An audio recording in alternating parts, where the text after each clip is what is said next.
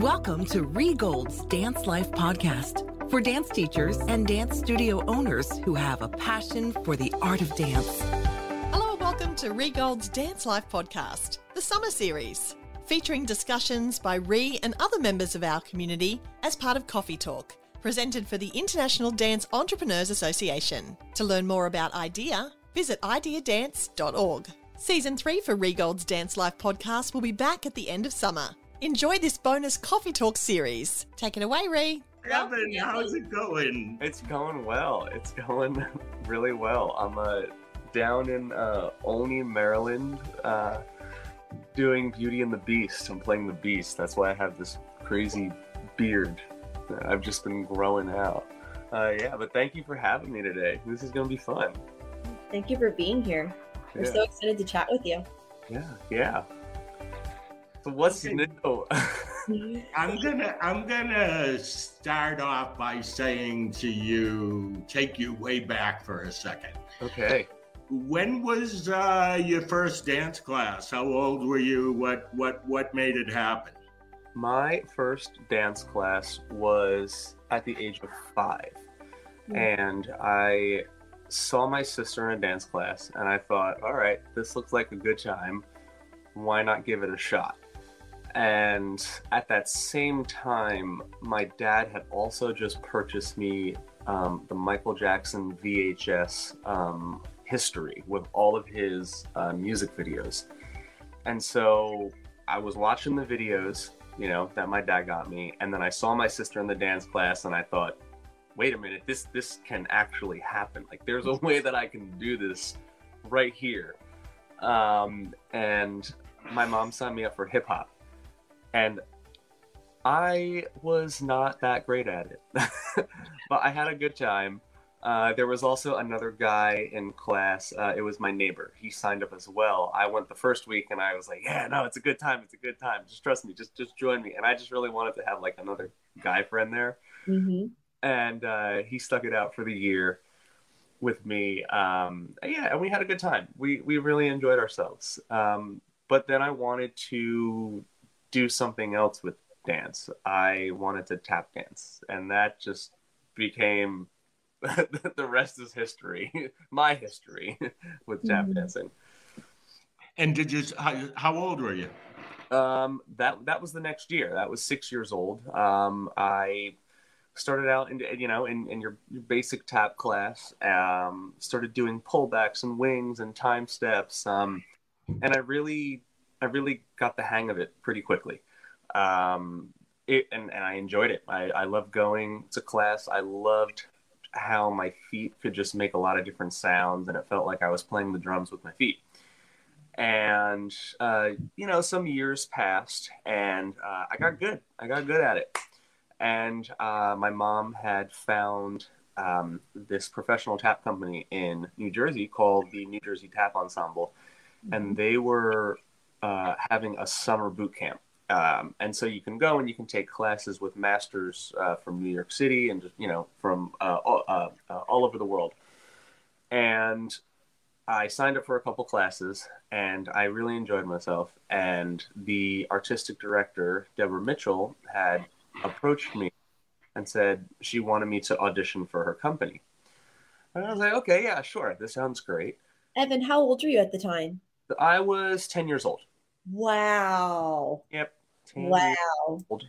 You were so young. That's amazing. I was a kid. I know. Uh, and I was. So wait a minute, you're saying you tap danced for about a year? no, no, six, seven, eight, four years. Oh, Four, years. Four. Okay, Yeah. okay, yes, yes. four years. I was getting good over those four years. Come on. I had those double wings and double pullbacks. But but here's the cool thing about about the about that company is that it was dedicated to passing on the legacy of rhythm tap. And a lot of the tap dancing that I was doing at my studio was that more uh, traditional Broadway style tap dance, Mm. where arms had to be out and perfect. Um, so the exciting thing about this company was that I was really going to take my uh, musicality to the next level. Um, I would be working with uh, live musicians for just rehearsals well as performances. Um, but the audition story was crazy. because I auditioned for the company and I got a call back and my mom drove me to the callback and I remember sitting in the back seat of her car crying my eyes out. I just I, I was terrified. I so know. you're overwhelmed. Yeah. Uh huh. so overwhelmed. I was so scared. Um, and I just I didn't want to go in. And I I, I literally chickened out. I didn't go in. I didn't do the audition. And my mom was so mad at me. and it was one of those like she drags you in by the ear and she sits you down with you know, you know, with, with the uh, director. And she's like, you know, tell Miss Mitchell why you didn't come in. And I was like, oh, I was, I was crying. I was so scared. Um, but but Miss Mitchell had me uh, write her a letter as to why tap dancing was important to me. And at 10 years old, I was just like, I love tap dancing. It, it makes me feel good. I like making music with my feet. Um, and she invited me to come to the next rehearsal to, uh, uh, you know, to, to, to dance with the group to see how I hold up. And I remember it was just the guys, and there were seven of us, and we learned choreography to um, Everybody Loves My Baby, which was one of their staple dances. And uh, we do the one man. And so, you know, we would we would all have to stand behind each other and just form this one man and you were just, you know, as straight as can be. And then we would do this pinwheel in it. You know, we would do, you know, the shuffle off the buffalo going sideways, left and right, just as like one single unit. And I remember that day and at the end of that rehearsal, I felt so accomplished. And Mm. I got this large envelope from Miss Mitchell, and it was my uh, uh, acceptance packet. And from there, um, I had one of my first performances uh, at the uh, New Jersey Performing Arts Center in Newark, and also at uh, Lincoln Center with uh, Duke Ellington's granddaughter, uh, Mercedes Ellington. So it was it was off to a great start. God, from such a young age. That's incredible. Oh, it was it was cool. And I was in I was just starting middle school, so I was just starting sixth uh, sixth grade, um, and I, uh, I I remember there were some days where I would get a note to give to the principal that was that said, "Oh, you know, please excuse." The young principal dancer Evan Ruggiero from school on these days because he'll be performing at you know yada yada yada wherever it wherever it may have been. What was that balance like though at school? Like if you, you were a a professional dancer in middle school, what was that like? I'll say I was in school more. It wasn't like I was like missing like one day a week or something. Um, but it, it was exciting. It was exciting because there there was a teacher that I really connected with, and that was my drama teacher. And when she found out what I was doing, she was like, "Oh my gosh! Like I I, need to just introduce you to musical theater. I need you to do plays with us. I need you to do all of this." And then the band teacher was all excited because then he got me into playing the drums, and then it was it you know went hand in foot. yeah. Um, but it, it was it was great. It it was great in certain aspects. In other aspects, it was very difficult.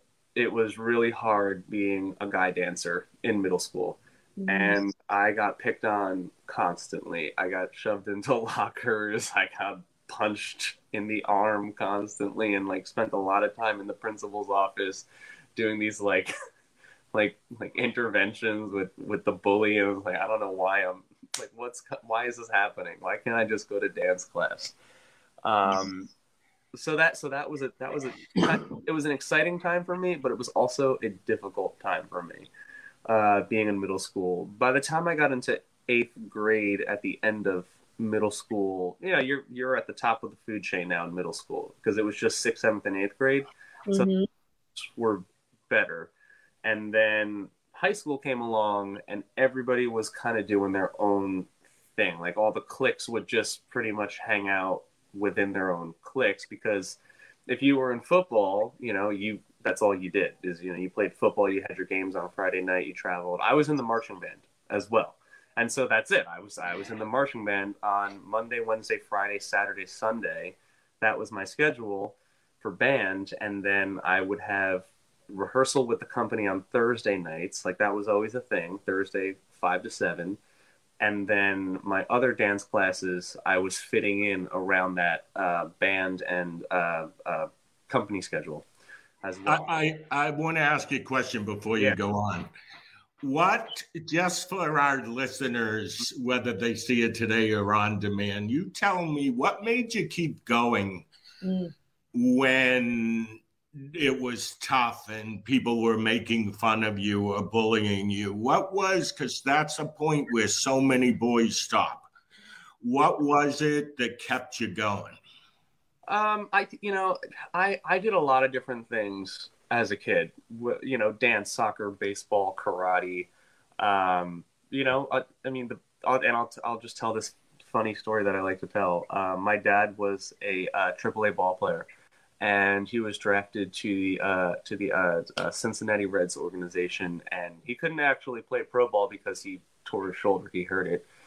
Um, but you know, he supported me every step of the way and you know as as as a young guy playing sports you know as well you know i'm sure he wanted to see me playing baseball uh, and i was out there playing baseball as a young kid one day and a high fly ball comes out to center field and nothing's really coming out to center field at 10 years old and i jumped up in the air and i did a tour jete but also caught the ball and that was that was that was my moment in baseball. But the guy my father says, "Oh my gosh, like it looks like that guy's out there doing ballet," and my dad just turns to him and he says, "Yes, he does. That's my son." And it was just that that Mhm. father moment of like, yeah, that that's my son out there. Yeah. And so it was it was my parents. It was my mom who took me to dance class every day. It was my dad who came to the recitals, you know, who brought the flowers with my mom, who took us out to dinner afterwards. You know, if it was competition, he drove us. You know, he got the whole hotel room set up. Um, it, yeah, it, it was yeah, it was the comp- the competition days of you know being a kid, going away like on some trip, you know, with your dance friends, uh, getting to meet like all these exciting, you know, like famous dancers when I was a child. I I remember uh, my first Broadway musical that I saw was uh, "Bringing the Noise, Bringing the Funk," and you know Savion Glover was it, and I was seven when I saw that. It was 1997, and then around age 12, around that time, at one of my shows at NJPAC, Savion came by just to say hey to all the kids, and that was just like one of those wow, like here you are in in person. Like this is really cool. Um, you know, j- just getting to talk with all these masters as a kid is just what really kept me going. Uh, you know, there weren't there weren't really any guys at my local dance studio. I was I was the one you know male dancer. Mhm. Um, but when it came to the tap company, I had so many older men who were such good influences um, on me, and so that that really helped me going. I think it's being exposed in any way that you can to, you know, I feel like, I mean, obviously I'm a female dancer and I've always had strong female dancers in my life. And, but now as a studio owner, like I do have one little boy on team this year and he's with 28 other girls. He is my one boy. But the thing is, like, he is so proud to be on team. My mom runs my front desk and his name's Nate and my mom found out and they have this little connection the two of them and he mm-hmm. always goes in and talks to her about his pokemon cards and you know like my mom's like the boy mom That So was me as a kid.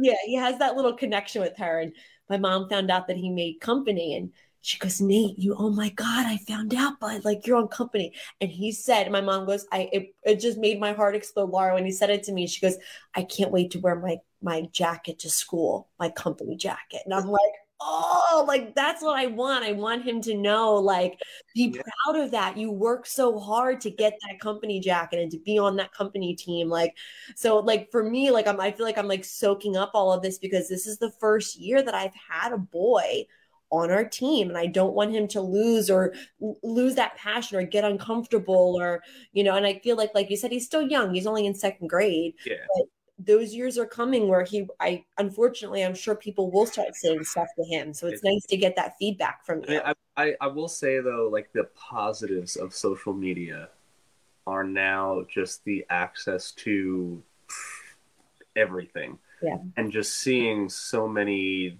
dancers and performers out there, you know, how you know, men, women hmm of all sorts of just, you know, that can provide motivation for you to just keep going. Yep. I, I do believe it's a better world uh, Yeah. than it was, let's say, 20 years ago or 30 years ago when I was growing up. Um, I too went through what Evan talks about.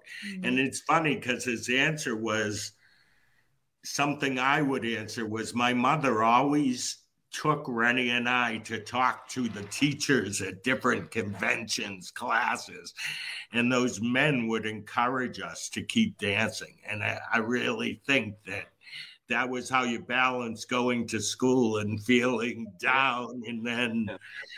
Over the weekend going to a master class maybe with a Gus Giordano or uh, going to New York and taking a class and my mother going, Hey, will you will you give my boys some encouragement? You know, it was it was that's what boys need. But we're in a much better place in 2022 in most cases.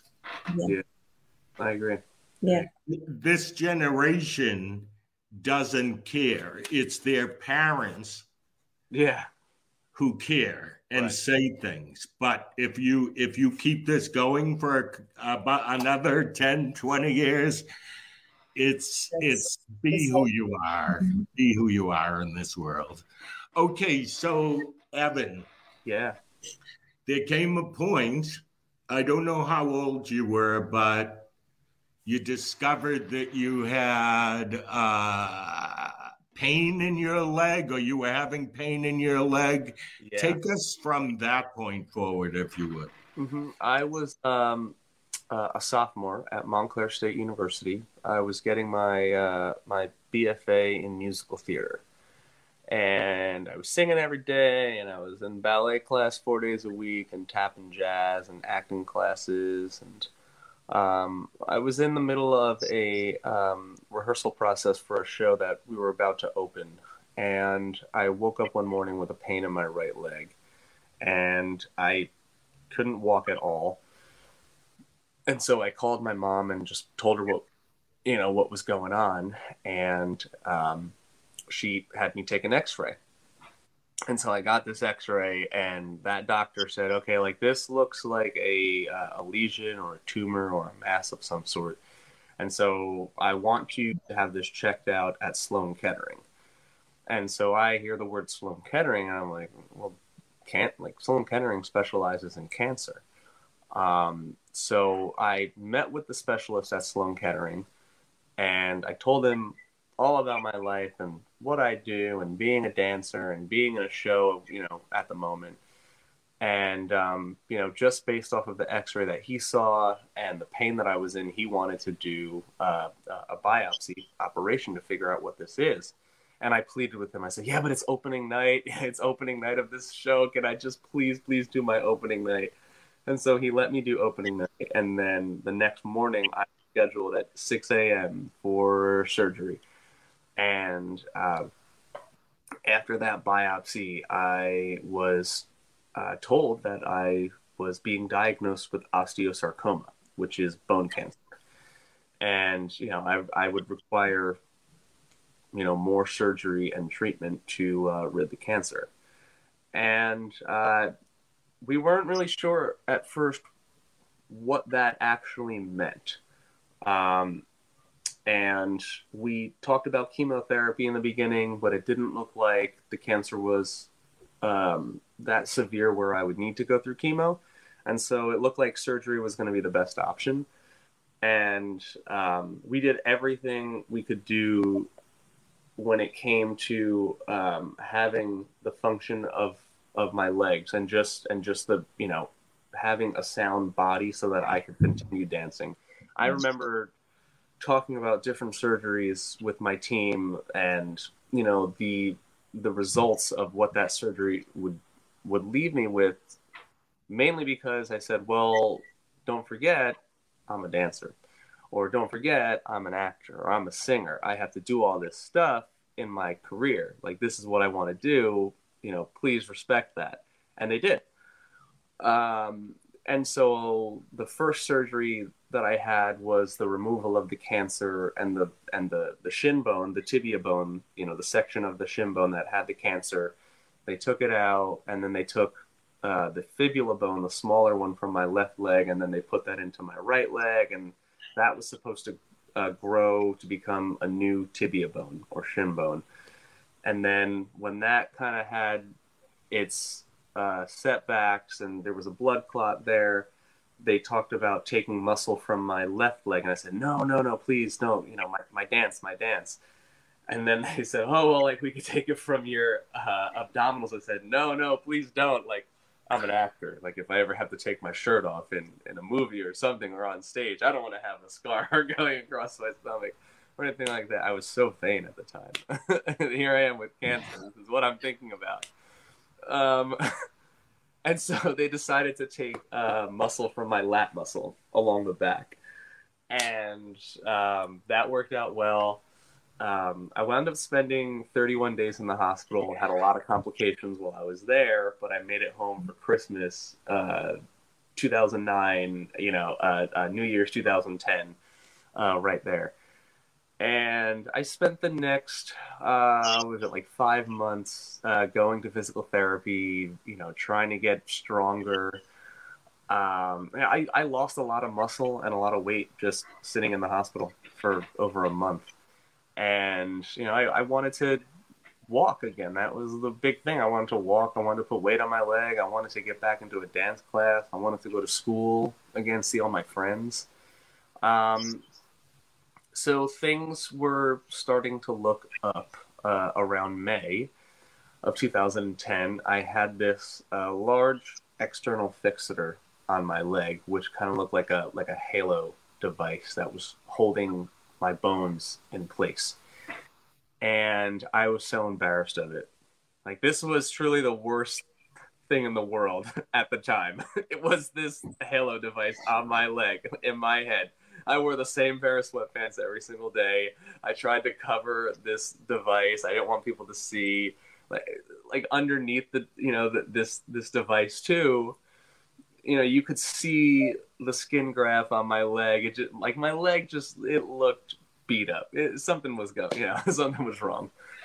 And um, finally, we had we put a date on the calendar where this device was coming off, and this was the best day ever. And my doctor also said that he was going to take some hip bone, and his term was slam dunk, slam dunk it into my into my tibia bone because hip bone is very lively and that'll jumpstart the cells. And I mean, the, the main thing though that I cared about was that this fixator was coming off. I was like, great, new life, here we go. And I have that operation. I wake up from the surgery, and the fixator's off. I'm in a cast, but something doesn't feel right. And I realize my hip felt totally normal mm. and I was expecting to have that like kind of post surgery numbness kind of area mm. in the hip, and it wasn't there. And my doctor said, Evan, we got the fixator off, but you know, uh, we analyzed your leg before the operation, and it looks like you have new cancer cells forming. Mm.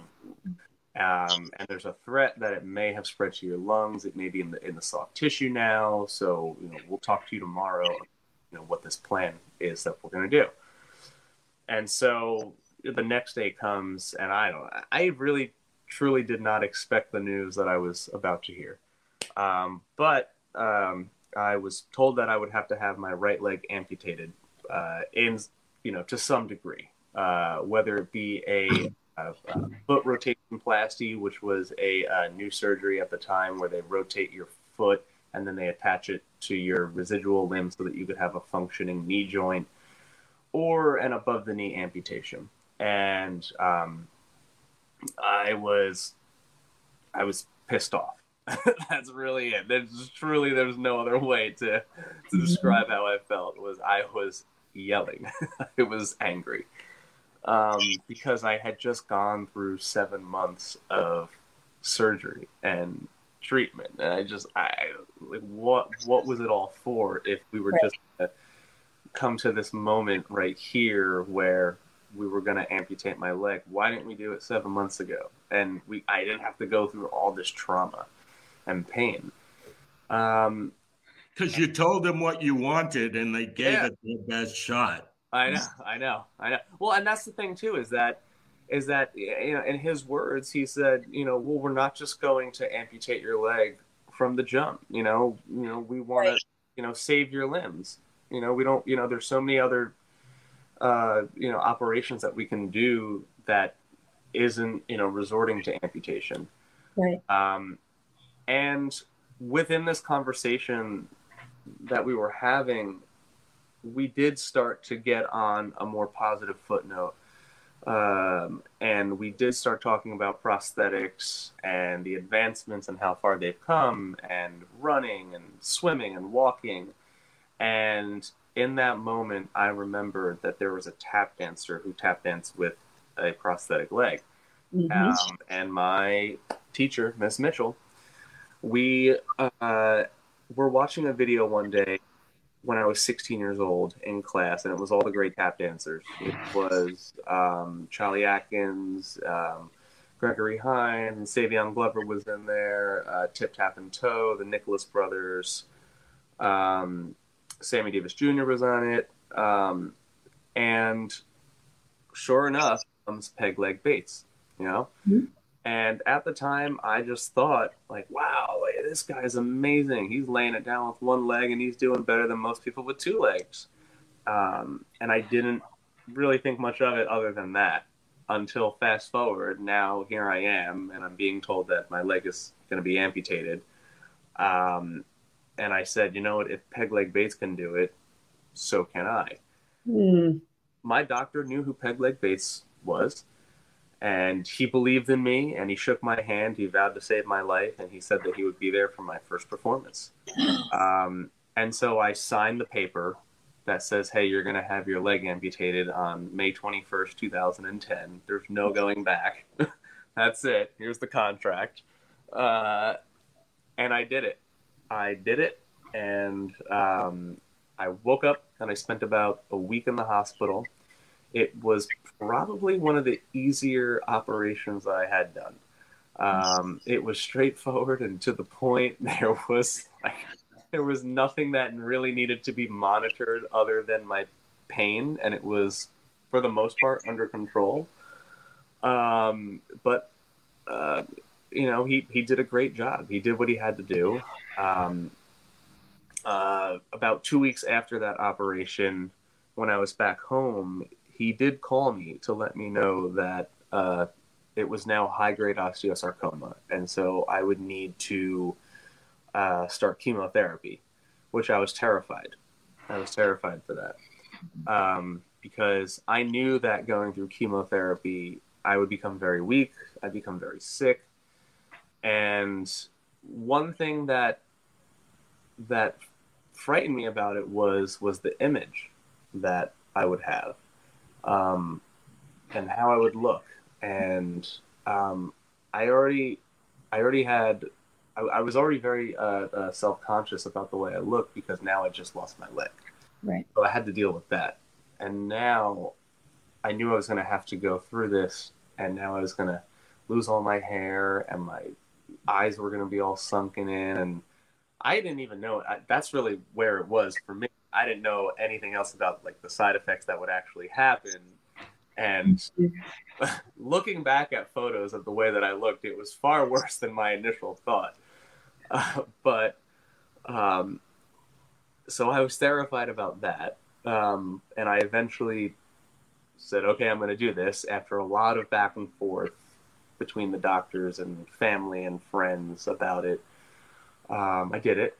Uh, and then through some scans, it looked like there was something going on uh, on my left lung, and so uh, the doctors wound up going in there, and uh, they went in on, into both lungs, you know, eventually, and took out a total of eight different tumors that were laying dormant there.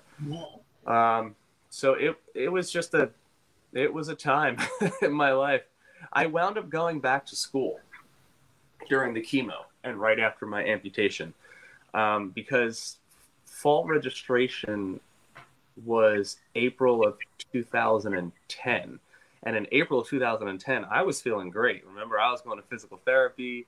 I was like taking care of myself. Yeah. I registered for 13 credits worth of courses. And And you did that in the fall. You took 13 credits. I did it. Yeah. Wow. So what happened was then over the summer, as I was going through chemo right after the amputation, it may have been like July or August, and I told my yeah, my uh, my, uh, my my team, I said, "Look, I'm I'm going back to school." They were like, "You you can't go back to school." They, they're I was like, "No, like I'm going back to school." They said, "Like if somebody has a cold or a cough, like while you're going through chemo, like that can really put you in the hospital." Um, and I said, "Well, I have to do something with my life. I can't just sit here every single day and just think about this." and I went back to school. I did it, and my teachers were great about it. They just said, "When you're here, you're here. When you're at the hospital, you're at the hospital. Just just be there. Don't worry about your classes. Don't worry about the homework. Don't even, don't look at it. Focus on what you have to do, and just you know make it back here so that you can be here with us." Mm. Um, So I got to take you now a little Yeah. forward. I want to Yeah. ask you. So you're in school, you're getting your credits. When did you say I'm going to dance again? Or So that- when did you dance again? Yeah, that was the following year. So that was in 2011. So I waited a whole year after going back to school for the first time. I finished I finished all of my chemo, including the clin- uh, the uh, clinical trial that I was on October 21st, 2011. And by that time, my hair had grown back. I was feeling good. I had my prosthetic leg that I was walking on for a little of, you know, for like, yeah, it, it, it, it was over a year. And I said to my prosthetist, as someone who makes prosthetic legs, I said, okay, look, we know what Peg Leg Bates is doing. Why not give this a shot? You know, I just get me a peg leg or something like that, something really simple.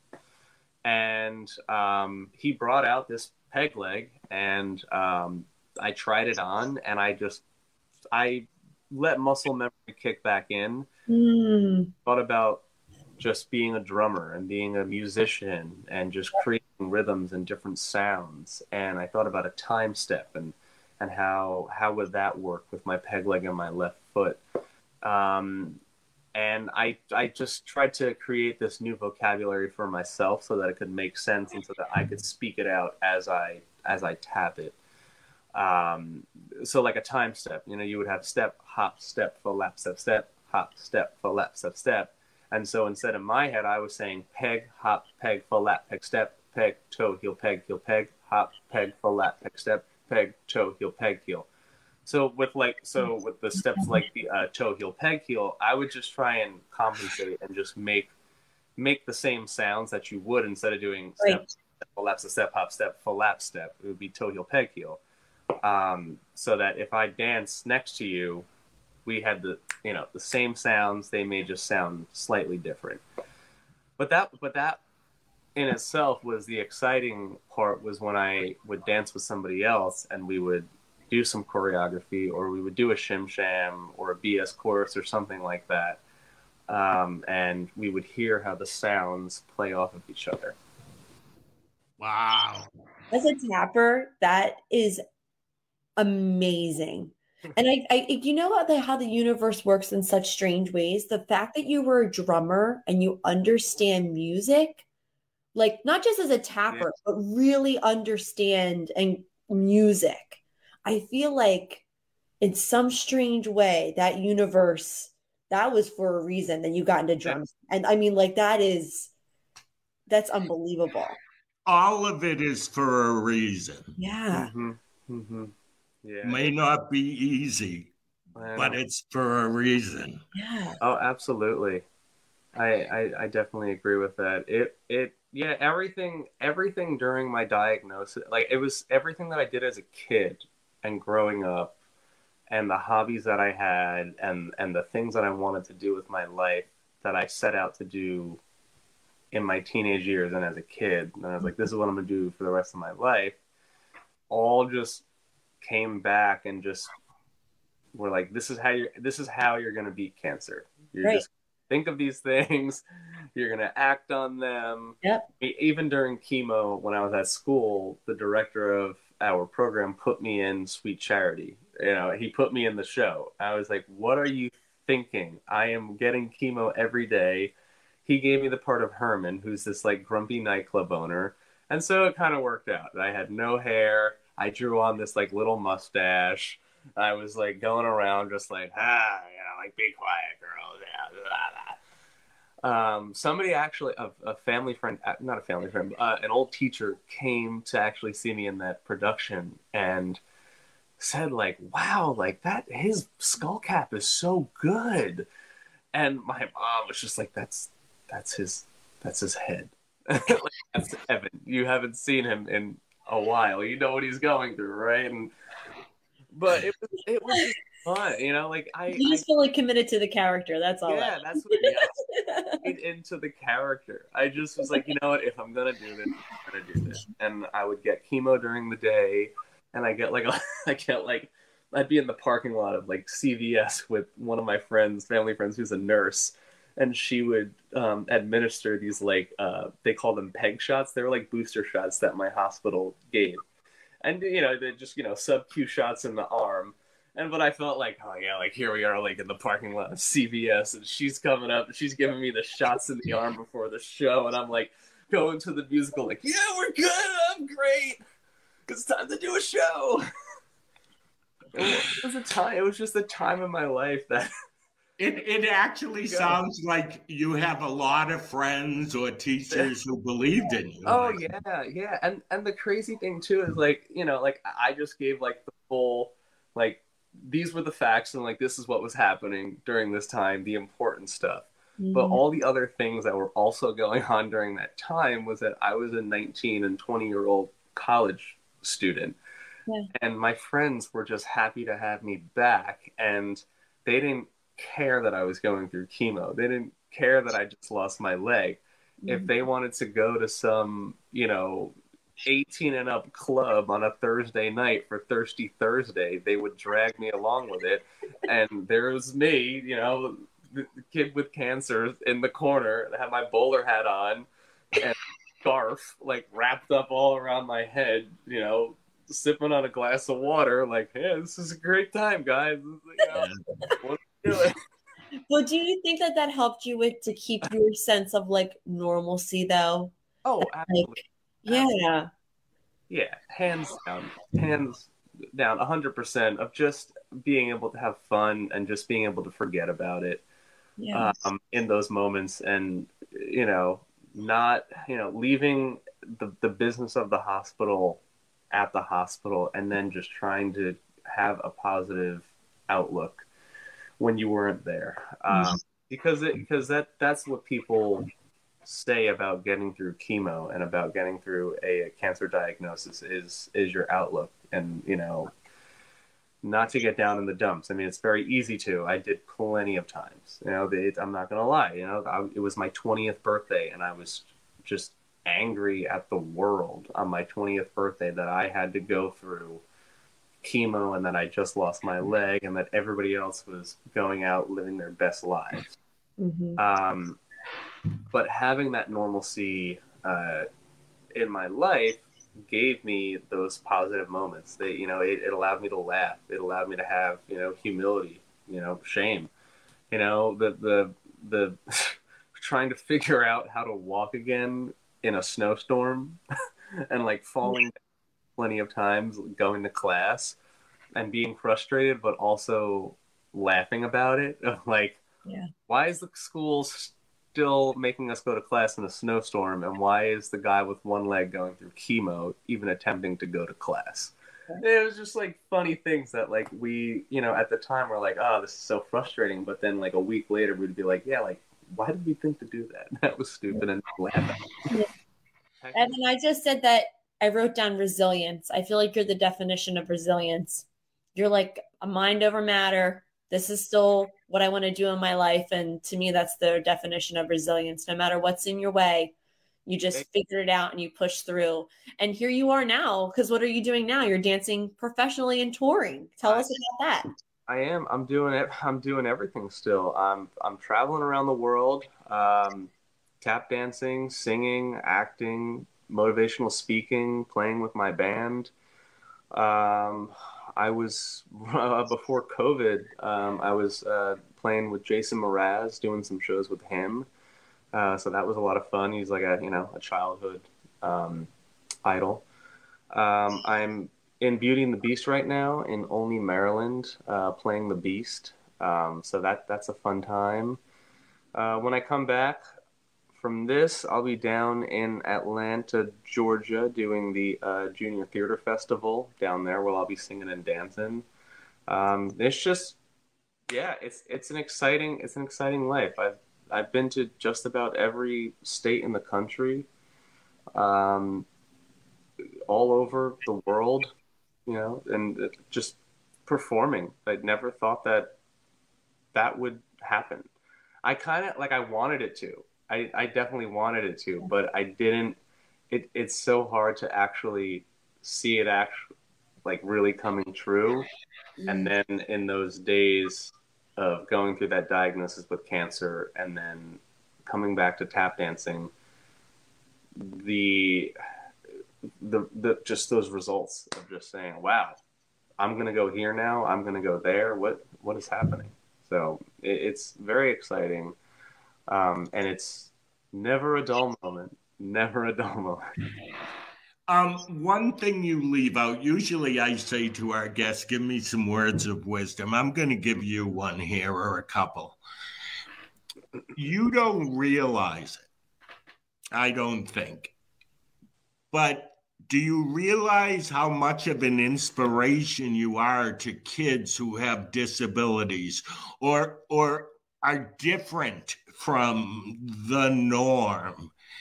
know that yes, you're performing, you're doing all of these awesome things, but this situation you found yourself in is inspiring so many people, able bodied people and non. And you need to know that about yourself. So that was my little re motivational talk to you, Thank you, my friend.